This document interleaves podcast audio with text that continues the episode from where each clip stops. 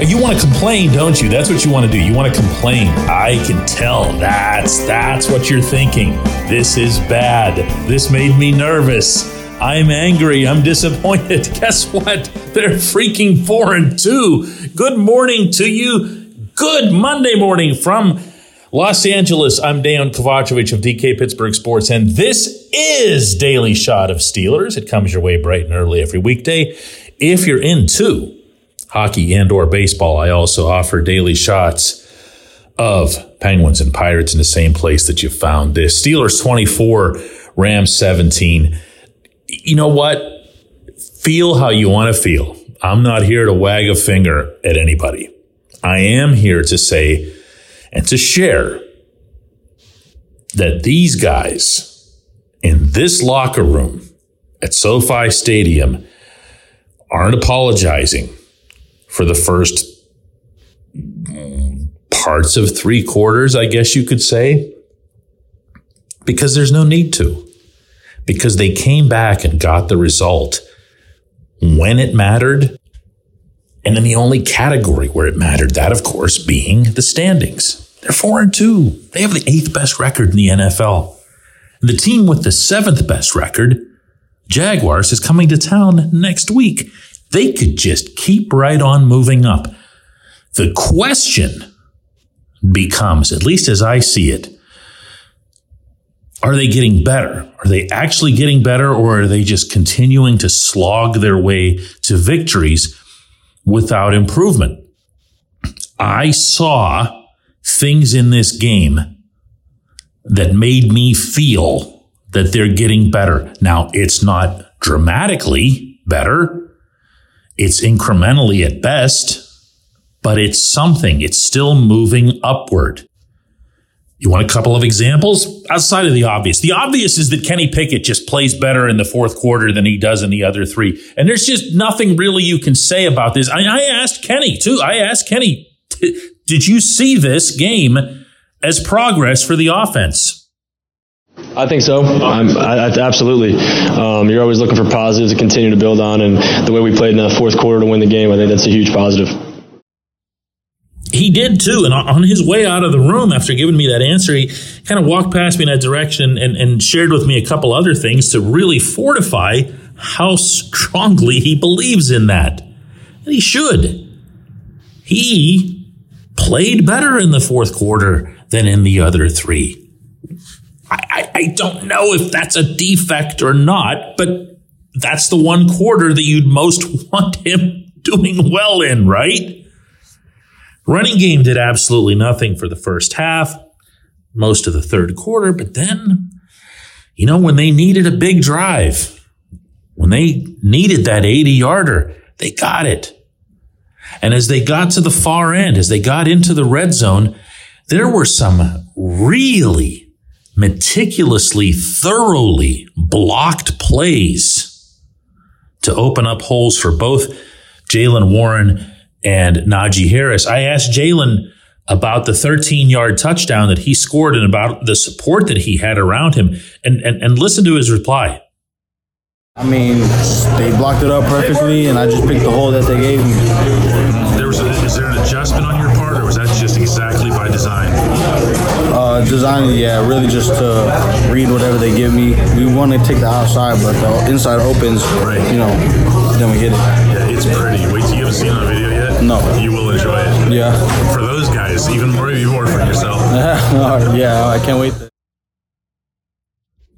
I I speak with this guy on a lot of occasions, and that's how he is when he's giddy. That's how he is when he knows that something really great happened. He he finds himself at a loss for words, which is actually kind of a an endearing trait for anyone to have.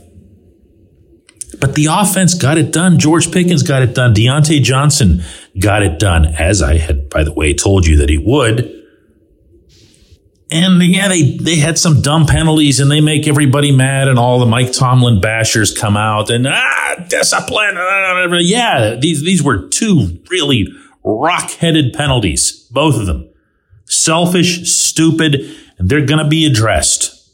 They're going to be addressed. Uh, Tomlin brought them up himself. I talked with Diontae about his. George had nothing to say other than, you know, he's got to be smarter than that. It happened. It happens. Most unfortunately, though, when anything like that happens, even in a win, that's what the people who, you know, just hate themselves and hate the world fixate on for the entire following week. Don't be one of those. There, there's my one finger wagging of the day because they actually had the Steelers collectively as a whole a really nice W out here. And they really are, you can't take this away from them, four and two. And most important, I believe they really are getting a little bit each week better. And the best part is they're getting better where it counts the most, meaning among their younger players, the offensive younger players, some of the defensive younger players. How about Nick Herbig getting his first sack? DeMarvin Leal showed up on the D line, helped stop some of that bleeding in the second half. Joey Porter Jr. Kid really needs to learn how to tackle but he can do a lot of other things really well. And that got Levi Wallace sent to the sideline. There's a lot of good that came from this. The team got better out here. Is it going to be enough? Is it going to continue? Is it going to be some exponential thing? Is it going to flatline? We have no idea. But for right now, for right now, if you were to know in advance that this team was going to struggle this immensely, especially on offense. Someone told you you'd be four and two right now, you'd be dancing down the what do they call it here? The hollywood walk of fame or whatever those stars are on. I don't know much about la i'm getting out of here.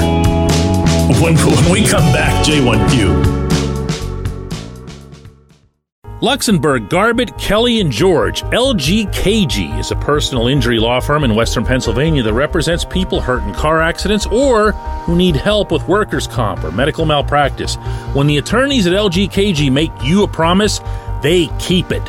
They've been keeping promises in our region for over 80 years. LGKG's been AV rated, the highest rating a law firm can receive and they've been designated super lawyers. That's actually a thing for over 15 years. It's a rare combination. LGKG has offices in Cranberry, New Castle, Beaver Falls, Butler, and Ellwood City. Learn more about them by visiting lgkg.com or by calling 888 842 5454. LGKG.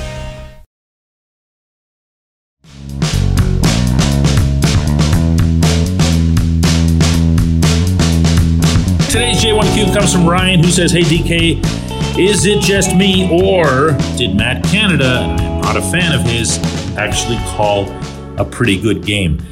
He, he did, I think, in spurts. He definitely had a good, good 80 yard drive. Now, as always, it's important to stress the, the separation between play calling and play execution. Uh, every coordinator everywhere, and I'm sure Canada isn't an exception, will tell you that with perfect execution, they all look like geniuses because all of their plays, every last one of them, are designed to go for touchdowns other than the sneaks.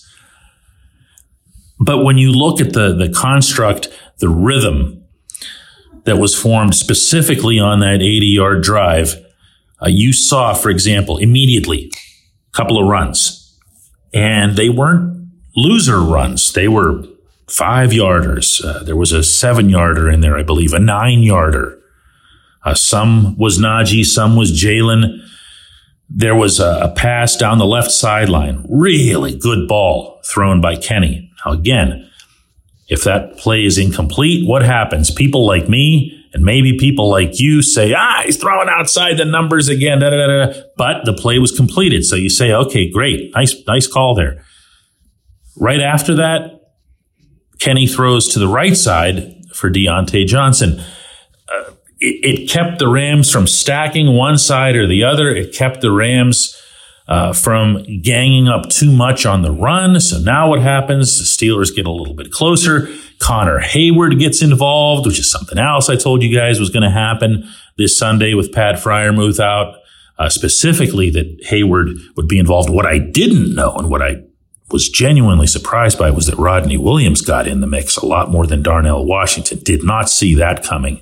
Uh, something we can talk about later in the week. But Connor almost punches it in. They get down there, and it's a, just a beautiful set of blocks again, like the Jaylen touchdown that sprung Najee for his from three yards. Uh, it was yes, yes, he did. Okay. I don't feel like I should have to qualify or that anybody should have to qualify when somebody puts together a drive that's that methodical, that that's that deliberate, that's that rhythmic, and it succeeds and it wins you the game. Yeah, man, that, that's what you do. You know, I, I had somebody within the team bring this up with me. This was upon landing here in LA. I'm going to share it with you guys. Like this was just about Canada and all the vitriol and everything else uh, back home that's aimed at him. And of course, and I keep prefacing this, I'm not an exception to that. I've called for his firing like every week for about a year and a half now.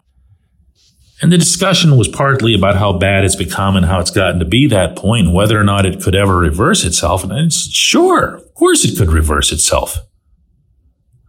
And the other person says, yeah, you could just put up 24 points a game. This was the day before the Steelers put up 24 points and I got my first ever positive J1Q about Matt Canada. I'm flying home, guys. Let's do this again tomorrow.